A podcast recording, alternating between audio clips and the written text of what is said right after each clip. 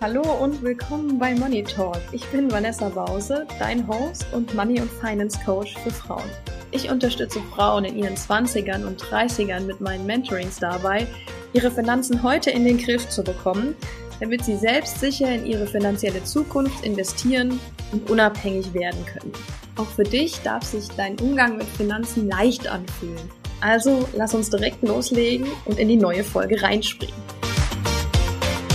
Herzlich willkommen zu einer neuen Podcast-Folge Money Talk. Da wir in diesem Podcast immer wieder über das Thema Investitionen und Börse sprechen, möchte ich die heutige Folge genau diesem Thema einmal widmen. Und zwar, wie entstand die Börse? Was kennzeichnete sie damals? Und was heute? Also wo liegen die Neuerungen und was kannst du für dich und für deine Art zu investieren mitnehmen? Es ist dann quasi jetzt so ein kleiner Teil Geschichtsstunde. Das Grundprinzip, das ist leider heute nicht mehr ganz so offensichtlich zu verstehen und deshalb dachte ich, diese Folge macht doch absolut mal Sinn, um dir die Funktionsweise zu erklären. Okay, wie entstand die Börse? Den Begriff gibt es ja sowieso eigentlich nicht. Wir nutzen ihn nur so in unserem alltäglichen Leben, wenn man so will. Aber seit Jahrtausenden gibt es schon sogenannte Tauschbörsen, also wo ursprünglich Waren gegen andere Waren getauscht wurden. Ja, du hast die Anzahl X an Ware 1 und bekommst dafür Anzahl Y an Ware 2. Ein Beispiel ist, du hast vier Äpfel und tauschst sie gegen zwei Bananen. Und dabei ist es natürlich auch immer wichtig, dass beide Parteien ihren Anteil haben und der Händler sowie der Käufer, also der Verkäufer und der Käufer, sich einig darüber werden, wie viel Äpfel der Händler haben möchte, damit er dir zwei Bananen gibt, in dem Beispiel. Das heißt, es gibt auch überhaupt keine einheitlichen Preise oder es gab damals keine einheitlichen Preise, sondern es ist immer individuell von Händler zu Händler unterschiedlich gewesen. Ja, es kann natürlich auch sein, dass du bei dem nächsten Händler für vier Äpfel nur eine einzige Banane kriegst. So, und jetzt gibt es ein Problem, wenn du immer nur Waren tauschst oder irgendwelche Lebensmittel. Also keine einheitlichen Preise bedeutet, dass zum Beispiel die Ernte an Bananen im nächsten Jahr deutlich schlechter ausfallen kann als im, in diesem Jahr. Und dann musst du mehr Äpfel bezahlen, um eine Banane zu kriegen, weil der Preis in der Folge automatisch steigen wird. Warum ist es so? Naja, das Angebot war weniger oder ist weniger an Bananen, aber die Nachfrage, also die Menschen, die Anzahl an Menschen, die Bananen kaufen wollen, die ist gleich oder vielleicht sogar gestiegen. Das heißt, um seine Bananen möglichst gut loszubekommen und möglichst, ja, ob das jetzt fair ist, ist eine andere Sache, aber sie möglichst für sich gewinnbringend loszubekommen, ist dass man den Preis anhebt und dann automatisch bestimmte Menschen, die eine, eine, Nachfrage haben an Bananen, aber nicht bereit sind, so viel zu bezahlen, automatisch dann sagen, ach nee, das ist mir jetzt zu teuer, das kaufe ich mir nicht. Und damit steigt dann der Preis, weil das Angebot niedriger ist. Okay. Umgekehrt kann es aber auch sein, dass es sehr, sehr große oder gute Ernten geben kann an Bananen und dann wird der Preis natürlich sinken, weil dann muss der Verkäufer gucken, wie er alle Bananen loskriegt und dann auch mit einem niedrigeren Preis vielleicht Leute ansprechen, denen das vorher zu teuer war. Und dann natürlich ja nicht nur Bananen saisonal mal mehr, mal weniger gute Ernten haben, und sondern auch Äpfel und Kartoffeln und Eier und alle möglichen Lebensmittel ja dem irgendwie unterlegen sind. Ist übrigens alles jetzt kein historisch korrektes Beispiel. Ich bezweifle, dass die vor Jahrtausenden Äpfel gegen Bananen getauscht haben, sondern das wird dann eher irgendwie was sein wie Äpfel gegen Kartoffeln oder so in Deutschland. Zumindest wenn man nur ein paar hundert Jahre zurückgeht und es Kartoffeln schon gibt. Aber das nur ganz am Rande. Genau, und weil die Äpfel aber auch genauso saisonal schwanken, ist es halt sehr, sehr undurchsichtig und nicht einheitlich, wie viel man jetzt für ein Produkt bezahlen muss und dadurch wird es sehr, sehr undurchsichtig. Deshalb wurden irgendwann Edelmetalle genommen weil Edelmetalle sind nicht saisonal abhängig. Die sind dadurch wertstabiler als jetzt die Waren, für die sie getauscht, gegen die sie getauscht werden können. Und ganz bekannt, was verwendet wurde, ist Gold und Silber, Kupfer und ähnliches. Kupfer ist natürlich schon eine Legierung, aber solche Münzen oder erstmal nur die Rohstoffe als das oder die Edelmetalle wurden verwendet und sie gegen die Waren aufgewogen. Und weil Gold oder diese Edelmetalle immer gleich wiegen auf, also sie haben das gleiche Gewicht auf ein bestimmtes Volumen, konnte man so auch Fälschungen verhindern. Und man kennt ja auch den Spruch, etwas in Gold aufwiegen. Und genau das wurde damals gemacht. Das heißt, der ganze Handel wurde ein bisschen strukturierter. Und im Laufe der Zeit hat man dann das Gold durch Münzen ersetzt.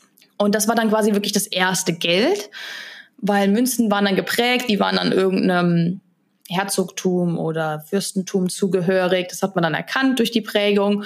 Und das war dann das erste Geld, das einen bestimmten Wert hatte, einen bestimmten definierten Wert, gegen den dann verschiedene Waren getauscht werden können in einer definierten Menge. Auch da gibt es natürlich immer noch ein bisschen Spielraum, wenn der eine Händler ein bisschen mehr verlangt für seine Bananen als der nächste Händler. Das kann schon mal sein. Vielleicht sind die Bananen auch besonders. Aber vom Prinzip her wurde dadurch der Handel deutlich strukturierter, weil ein Händler, der immer Äpfel nimmt gegen Bananen, gegen seine Bananen, der hat am Ende ja ganz viele Äpfel, die er wieder loswerden muss. Und wenn er nicht nur Äpfel essen will, dann muss er die ja auch wirklich an wieder jemanden loswerden. Und das Problem hast du mit Geld nicht, weil Geld kann man zwar nicht essen, aber man kann es zumindest gegen einheitlich gegen andere Dinge tauschen. Du hast nie das Problem, dass dir ein Händler sagen würde, ah nee, ich brauche jetzt nicht noch fünf Äpfel, ich habe schon 500 bei mir im Lager, ja, sondern gib mir lieber das oder das und du hast es nicht.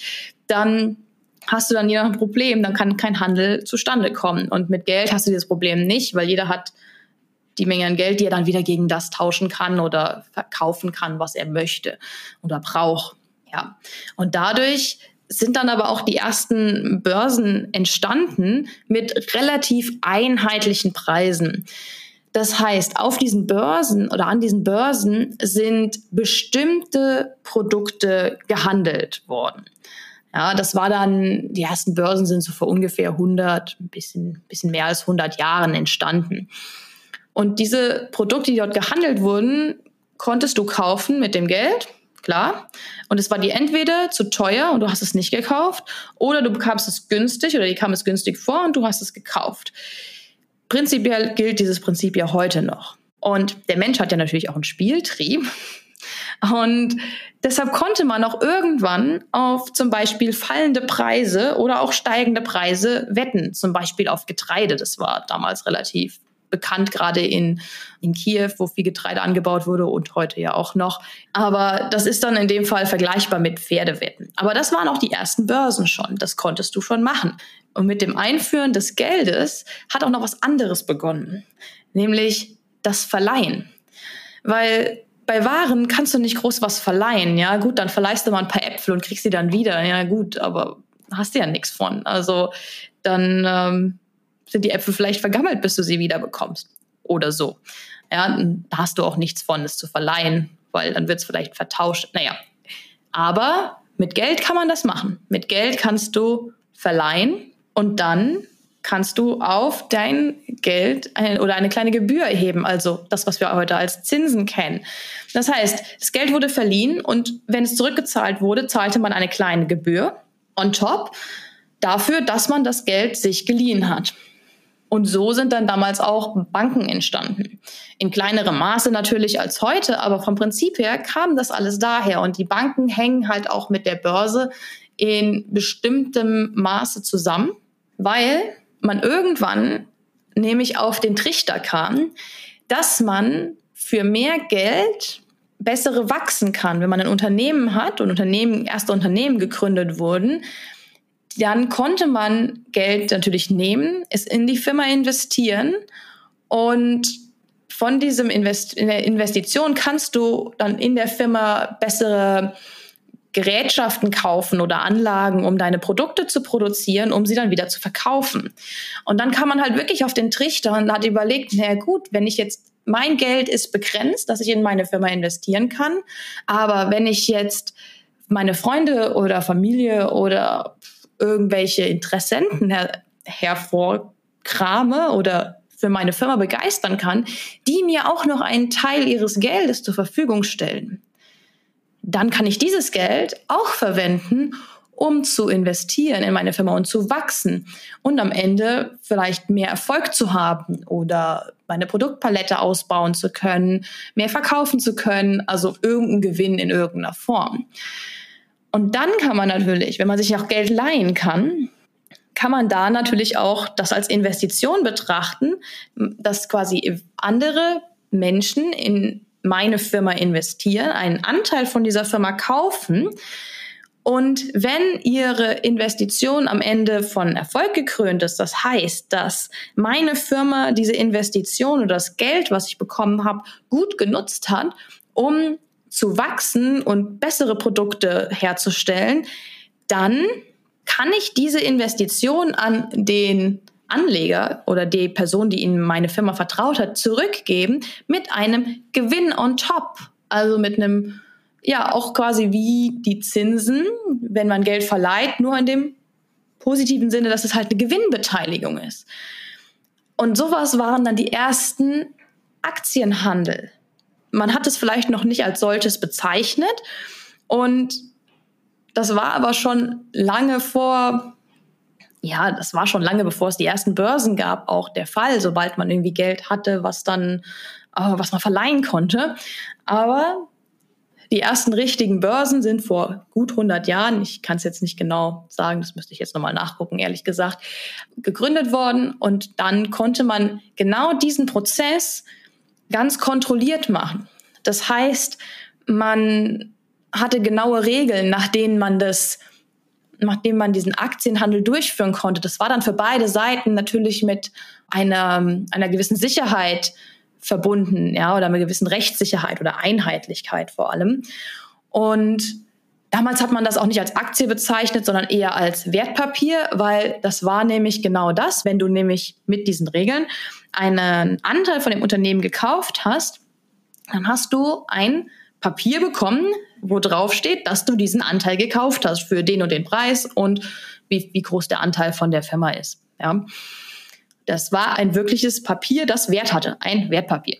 Man nutzt den Begriff heute nicht mehr ganz so häufig, aber vom Prinzip her synonym zu Aktien oder Aktie gleich Wertpapier. Und durch die Entwicklung von dem Börsenpaket, wie gesagt, hat man diesen Transaktionen einen rechtlichen Rahmen gegeben. Und dadurch sind dann auch bestimmte Vermittler auf den Plan getreten, die man heute als Broker oder Börsenmakler kennt. Und es ist auch ein gelernter Beruf, ja, die dann wirklich nur dafür da sind, Investitionen zu tätigen in Firmen für bestimmte Personen. Also für mich, wenn ich jetzt in eine Firma investieren will, zum Beispiel. Und im Vergleich zu früher äh, im Vergleich zu heute, Entschuldigung, gab es damals natürlich nicht so viele Unternehmensanteile pro Firma oder pro Unternehmen. Ähm, das heißt, eine Investition war eher relativ hoch, während heute kann man ja mit relativ wenig Geld doch äh, Unternehmensanteile schon kaufen. Aber damals gab es nicht so viele. Und früher ging man auch sehr persönlich an die Börse. Also wirklich, man ist da persönlich hingegangen an zum Börsenparkett, weil es gab auch Parkett auf dem Boden. Ja, das war so. Und daher kommt dieser Begriff. Und hat dann da gehandelt und Wertpapiere gekauft und verkauft und konnte natürlich auch nur solche Aktien kaufen, die an dieser jeweiligen Börse angeboten wurden. Das heißt, in, an der Börse Frankfurt konnte man zum Beispiel auch nur bestimmte deutsche Aktien kaufen. Das sind halt so Dinge, die sich durch die Globalisierung ein bisschen verändert haben. Wenn einen diese Sachen ein bisschen interessieren, also wie die äh, Börse früher mal war und man da mal so ein bisschen Geschichten zu hören will, dann kann ich das Buch von André Costoliani empfehlen der ist ja Anfang des 20. Jahrhunderts geboren worden und ist über 90 Jahre alt geworden und ist Ende der 90er Jahre gestorben. Und der hat auch alle möglichen Zeiten noch miterlebt. Und das Buch ist echt gut. Das heißt, die Kunst über Geld nachzudenken. Es ist kein Buch, das man nebenbei liest, wohlgemerkt. Es, man muss schon bei der Sache bleiben. Und da habe ich immer so ein Problem. Deshalb hat es für mich sehr lange gedauert, das Buch zu lesen. Aber ich fand es trotzdem sehr interessant. Einfach weil der von verschiedenen Geschichten erzählt und Zarenanleihen und Sachen, die, wo man denkt, davon habe ich ja noch nie gehört. Und es ist so ist eigentlich so geschichtlich schon oder historisch. Es lohnt sich, dieses Buch zu lesen. Und man kann da auch noch sehr viel dabei lernen. Äh, nicht nur historisch, sondern auch allgemein. Deshalb finde ich das ein super Buch. Ja, aber dann kommen wir von der historischen Börse zu, okay, wie sieht denn die Börse heute aus? Was hat sich verändert? Was ist gleich geblieben? Generell gibt es sehr viele Dinge, die immer noch sehr ähnlich sind zu früher. Ja, es gibt immer noch Wertpapiere. Der geläufigere Begriff ist heute, wie gesagt, der Name Aktie oder die Bezeichnung Aktie. Und man hat in der Regel keine Papiersammlung in einem Ordner mehr zu Hause von den Wertpapieren, sondern man hat die Sachen digital in einem Depot. Natürlich gibt es auch noch vereinzelte hm, Papieraktien. Wenn man jetzt zum Beispiel, weiß nicht, wenn deine Großeltern jetzt einzelne Aktien hatten, aber in Papierform, also wirkliche Wertpapiere, und du findest sie, wenn wenn man die Wohnung ausräumt nach dem Tod, fällt das einem in die Hände und dann so, was ist das denn? Wertpapier auf die Bayer AG, was weiß ich, nicht wegschmeißen. Das ist wirklich wertvoll und kann man auch wieder eintauschen gegen entweder aktuelle Aktien oder auch verkaufen. Also das sollte man, wenn man sowas noch findet, nicht wegschmeißen. Ist Wertpapier, ist wertvoll. okay. Was man auch heute nicht mehr so macht, ist, dass man selbst zur Börse hingeht. Ja, das macht eigentlich gar keiner mehr. Man kann alles digital in Echtzeit, online, über digitale Broker an der Bank in dein Depot kaufen. Da sitzt auch oft gar keine Person mehr dazwischen, die das freigibt als Vermittler. Ja, es gibt schon noch Börsenmakler, aber die haben andere Aufgaben. Ja, die sitzen auch nur vom Computer den ganzen Tag, wenn man so will. Aber ansonsten gibt es diese Vermittler nur noch in digitaler Form. Es lohnt sich auch einfach nicht, jemanden zu bezahlen mehr dafür, weil es sehr einfach geworden ist durch die ganze Digitalisierung und auch die Globalisierung. Ne? Weil dadurch gibt es viel, viel mehr Unternehmen, die man auswählen kann und man kann an viel mehr Börsen auch handeln. Also je nachdem, was dein Broker anbietet oder deine Bank, kannst du für meistens etwas höhere Gebühren zum Beispiel auch an den amerikanischen Börsen handeln oder auch direkt an ähm, irgendwelchen asiatischen Börsen. Also da gibt's ja auch einige.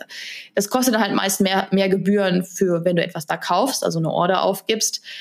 Aber prinzipiell ist das bei vielen Brokern möglich. Und dadurch hast du auch eine viel größere Auswahl an Aktien tatsächlich oder an Firmen, von denen du Aktien kaufen kannst. Im Vergleich zu früher, wo du eigentlich nur die hattest, wo du persönlich hingehen konntest und dann auch eine sehr kleine Auswahl hattest.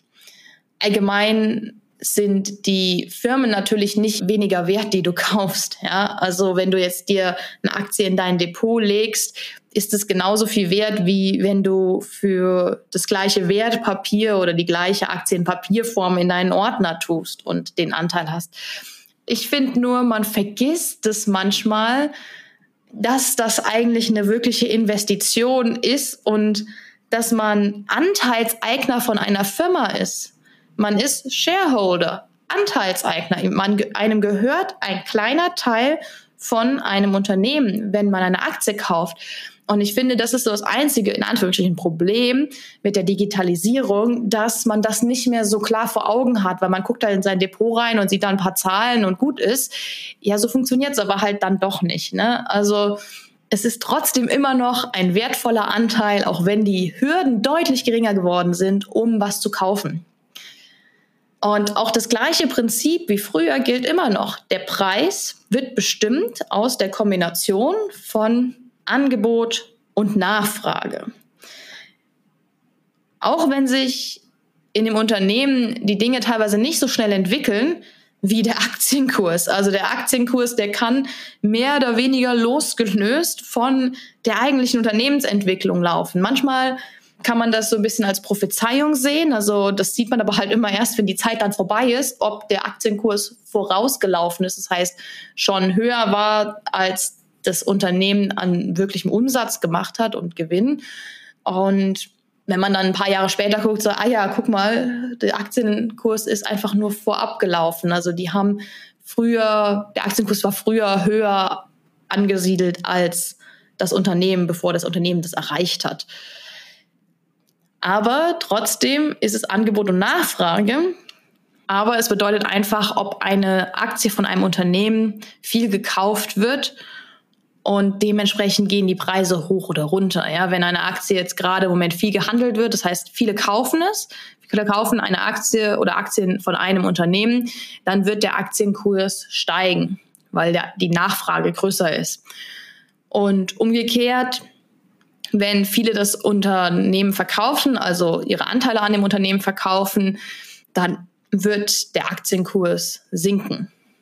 Das muss nicht immer direkt was mit der Entwicklung von, der, von dem Unternehmen zu tun haben. Und das ist heute ein bisschen stärker entkoppelt, als es das früher war, weil früher hattest du nicht die Möglichkeit, überall zu handeln und auch nicht direkt in Echtzeit. Also du musstest halt immer dahin gehen und allem. Heute kannst du es natürlich auch nur während Börsenöffnungszeiten. Aber genau das sind halt die Gründe, warum die Aktienkurse ein bisschen losgelöster von der Entwicklung der Unternehmen sind oder sein können als früher. Heißt, die Kursschwankungen können je nachdem auch größer sein. Ja, dass es dann nochmal stärker wieder einbricht, als es vielleicht früher der Fall war. Und was noch anders geworden ist, und das ist ein Satz oder nicht ein Satz, das ist ein Thema, das ist immer noch in vielen Köpfen, auch der jüngeren Leute, sehr, sehr präsent. Und das ist so falsch, weil es, viele glauben immer noch, man muss besonders reich sein, um in Aktien zu investieren. Oder man braucht erstmal sehr, sehr viel Geld, um investieren zu können. Und das ist einfach komplett falsch, grundlegend, weil das ist was, was war, das war früher so. Hast du in den 50ern oder 60ern oder 70ern Aktien kaufen wollen, oder vielleicht auch noch in den 80ern, das war teuer. Und es konnte auch nicht jeder machen. Da gab es eine Eignungsprüfung von der Bank, ob man denn überhaupt Aktien kaufen darf was vielleicht nicht immer unbedingt schlecht war. Allerdings hast du auch immer mit viel, viel größeren Beträgen hantiert. Also man konnte gar nicht so kleine Beträge investieren, wie das heute auch möglich ist. Das heißt, die Barrieren, die einen Menschen davon abhalten können, in Aktien zu investieren, sind super niedrig geworden mittlerweile. Eigentlich muss man heutzutage volljährig sein und ein Depot eröffnen und dann kann man eigentlich schon loslegen. Natürlich ist das auch mehr Risiko, ne? weil es sollte niemand in, ohne Geld und ohne Vorwissen investieren. Also man sollte erstmal das Sparen lernen und dann verschiedenes Vorwissen aneignen und dann verstehen, in was man investiert und dann erst mit dem Investieren starten.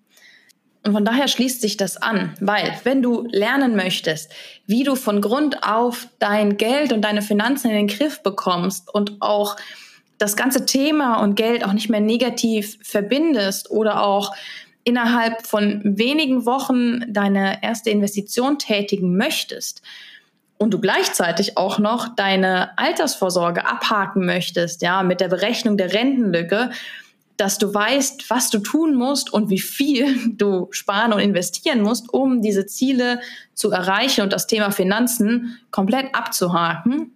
Wenn du das möchtest, dann trag dich super gerne oder dann trag dich in die Warteliste ein. Und zwar für mein neues Online-Programm Rock Your Money. Und zwar hast du da vollständig aufgezeichnete Module, in Videoform. Du bekommst Workbooks und eine Facebook-Community sowie regelmäßige Live-Gruppen-Coachings. Und all das ist natürlich dazu da, dass du das Ganze rundherum verstehst, auch einfache Dinge die man vielleicht glaubt, die einfach sind, äh, erklärt werden, dass du immer Fragen stellen kannst in der Community und auch in den Live-Gruppen, Gruppencoachings. Und du kannst auch und du sollst auch mit den Workbooks direkt in die Umsetzung gehen. Und wenn du darauf Lust hast, dann trag dich in die Warteliste ein. Der Link ist auf meiner Webseite. Den verlinke ich dir auch nochmal hier in der Podcast-Beschreibung. Und warum solltest du dich in die Warteliste eintragen? Naja, du erfährst es zum einen als Erste, sobald der Kurs wirklich startet, wahrscheinlich Ende Juni, Anfang Juli. Ja, ich weiß, ich habe schon öfter mal hier in dem Podcast was dazu gesagt und das wird irgendwie mal später. Aber das liegt daran, dass ich wirklich einen sehr guten Kurs zusammenstellen möchte oder am Zusammenstellen bin und das einfach seine Zeit braucht. Aber wenn du auf der Warteliste stehst, dann verpasst du das auf jeden Fall nicht, wenn der Kurs startet und du wirst auch noch ein, zwei besondere Boni dazu kriegen, wenn du in der Warteliste stehst und darüber buchst. Und ja, dann trag dich unbedingt ein und dann kannst du das Thema Finanzen endlich abhaken. Und die Infos sind wirklich in der Podcast-Beschreibung, also kein Problem. Okay, wir haben noch ein Ding, was auch durch die Digitalisierung und Globalisierung entstanden ist. Und das ist, dass es unglaublich viel Angebot gibt und auch immer viele neue Produkte geben wird und gerade geben kann. Das heißt, man hat die Qual der Wahl. Zum Beispiel gibt es diverse Fonds oder auch ETFs im Allgemeinen. Du hast eine unglaubliche Auswahl an ETFs. Wenn du gar nicht weißt, worauf du achten musst, du hast du es echt schwer, dir einen ETF auszusuchen, der ja deinen Anforderungen entspricht oder dem entspricht, was du möchtest. Das gleiche gilt natürlich auch für jede Einzelaktie und auch jedes andere Produkt. Ne? Aber das ist so eins der Nachteile, dass man so viel Auswahl hat, dass man dann zu dem Punkt kommt, wo man dann vielleicht in eine Schockstarre verfällt und gar nichts macht, nur weil die Auswahl so groß ist. Uh, genauso kann man da auch ein bisschen vorsichtig sein bei zum Beispiel sehr nischigen ETFs zum Beispiel. Ja, also wenn du wirklich ein sehr, die nur ein sehr, sehr enges Feld oder einen sehr, sehr kleinen Markt abdecken, das kann auch nicht unbedingt vorteilhaft sein bei ETFs zum Beispiel. Das hatte man natürlich früher nicht. Ne? Also früher gab es nicht so viel Auswahl und man konnte damit sein Geld machen. Früher konnte man auch mit anderen Sachen sein Geld vermehren. Das geht heute nicht immer alles mehr. Also zum Beispiel so Währungsswaps nennt sich das. Also dass man einen Gewinn macht, wenn man die Währungen tauscht. Ja, das kann man heute mit der Digitalisierung, gibt es überhaupt keinen, keine Gewinnmarge mehr. Also da ist gar nichts mehr dabei. Also kann man einfach sagen, die Börse, die gibt es schon recht lange. Und die hat sich natürlich auch mit dem Weltgeschehen der Welt, der Globalisierung, der Digitalisierung, der Industrialisierung, mit allem entwickelt.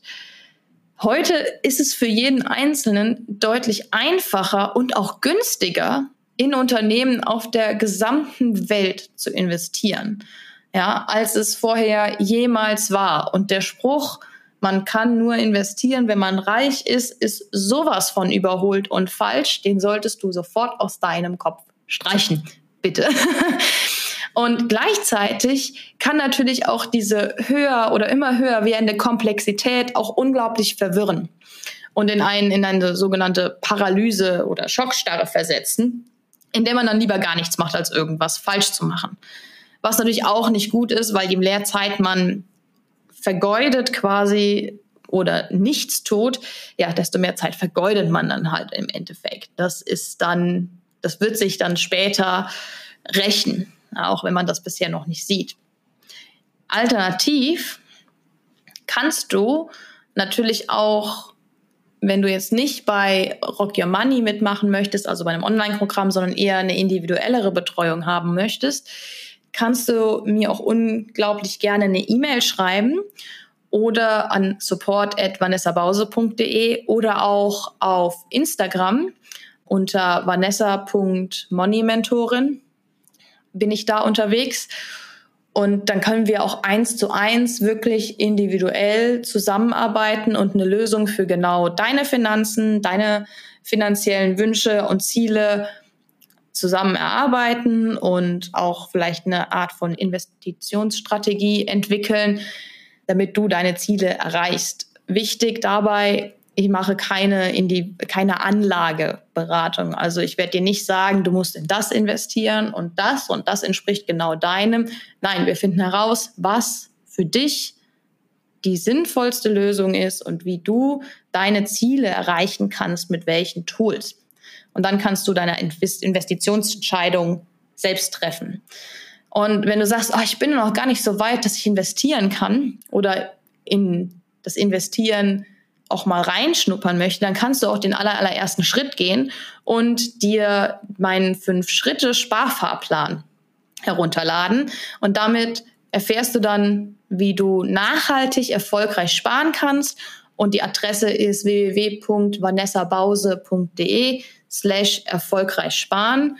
Und auch die ganzen Informationen findest du in der Podcast-Folge verlinkt. Also die E-Mail-Adresse und auch die Links zu dem Sparfahrplan und auch zur Warteliste von Rock Your Money. Ja, und wenn du jetzt die Folge Money Talk spannend fandest und du das eine oder andere Learning für dich mitgenommen hast, dann schreib mir doch unglaublich gerne auch eine kurze Nachricht, auch gerne über Instagram. Und ich freue mich riesig über den Austausch mit dir. Und ansonsten wünsche ich dir was, lass es dir gut gehen und wir hören uns nächste Woche mit einer neuen Podcast-Folge wieder. Bis dann.